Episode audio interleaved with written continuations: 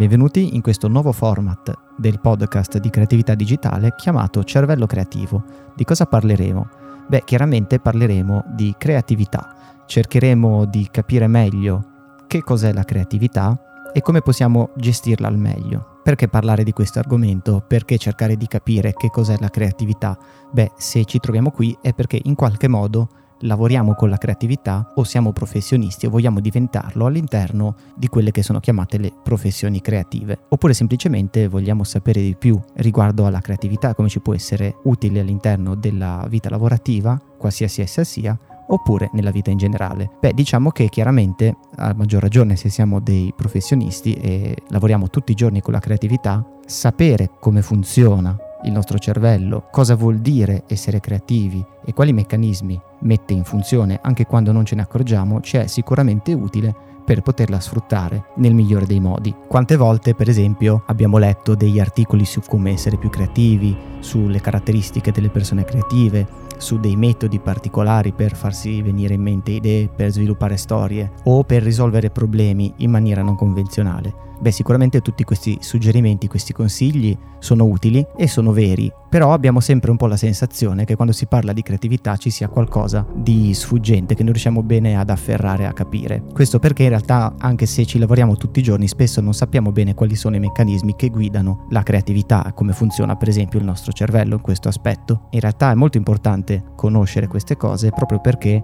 allo stesso modo in cui ad esempio un fotografo è importante che conosca eh, perfettamente anche la parte di come funziona la macchina fotografica e dall'altra parte come funziona ad esempio il nostro occhio e la nostra percezione, anche quando si parla di idee e di creatività più in generale, più informazioni abbiamo riguardo sul funzionamento e più possiamo usarle a nostro vantaggio, soprattutto nel momento in cui si lavora tutti i giorni in un ambito creativo e quindi dobbiamo anche mettere un po' sotto pressione la nostra mente. Ma prima di tutto, prima di iniziare a parlare di qualsiasi altra cosa, dobbiamo capire e chiederci che cos'è la creatività. Ecco, il problema è proprio questo, che in realtà è molto difficile dare un'unica definizione. Negli ultimi anni sono state fatte un sacco di ricerche a riguardo e in generale sui temi delle neuroscienze, quindi sicuramente abbiamo una comprensione molto più accurata rispetto a qualche decennio fa.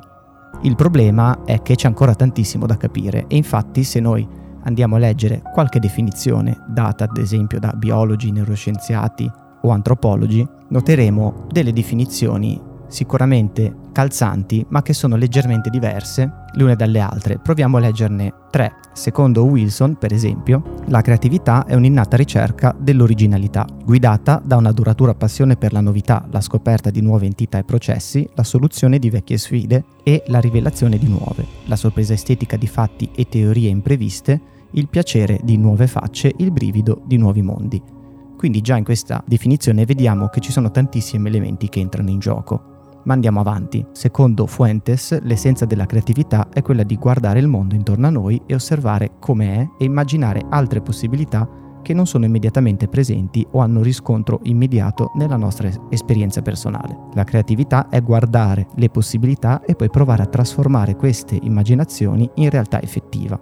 Vediamo un'altra breve definizione di Brandt e Eagleman che dice la creatività è di natura derivativa e collaborativa. Chi crea, manipola e riconfigura idee e forme esistenti. Anche le più innovative forme d'arte e scienza non spuntano dal nulla. Quindi vediamo che abbiamo tre definizioni diverse fra le tante che possiamo trovare in giro e ognuna di queste in effetti, se ci pensiamo, è vera, corrisponde a quello che noi pensiamo in vari ambiti della creatività, mm, ma allo stesso tempo non c'è una definizione univoca. A questa cosa in realtà eh, dobbiamo abituarci, nel senso che cercheremo proprio nell'arco di tutte le puntate di capire che cos'è la creatività, non possiamo partire con una definizione proprio perché ogni qualvolta si parla di processi che hanno a che fare col cervello e con la nostra mente, difficilmente eh, si riesce a isolare questo processo da tutti gli altri e quindi è più un insieme di elementi che si mischiano, si toccano e lavorano insieme. La stessa cosa succede se cercate la definizione di intelligenza, non ne troverete una univoca e allo stesso tempo all'interno della definizione troverete tanti elementi diversi,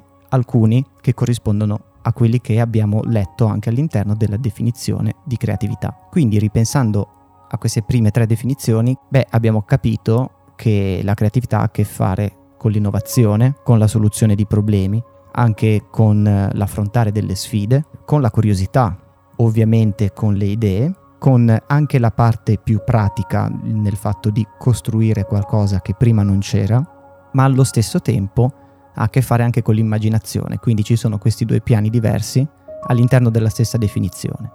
E un altro elemento importante ha a che fare con l'evoluzione, quindi su come siamo fatti e come ci siamo evoluti.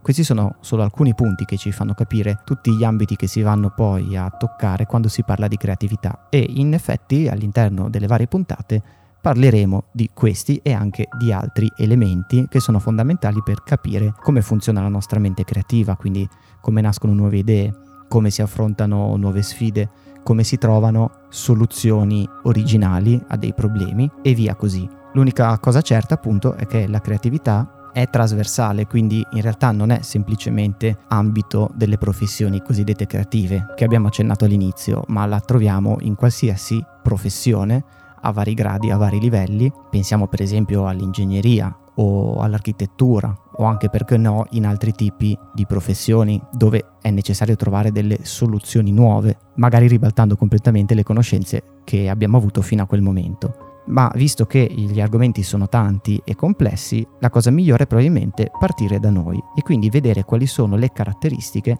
di una persona creativa ed è quello di cui parleremo proprio nella prossima puntata. Se questa prima puntata introduttiva vi è piaciuta, ovviamente abbonatevi al podcast che trovate in tutte le principali piattaforme, ci potete seguire anche su Instagram, YouTube e noi ci vediamo alla prossima puntata.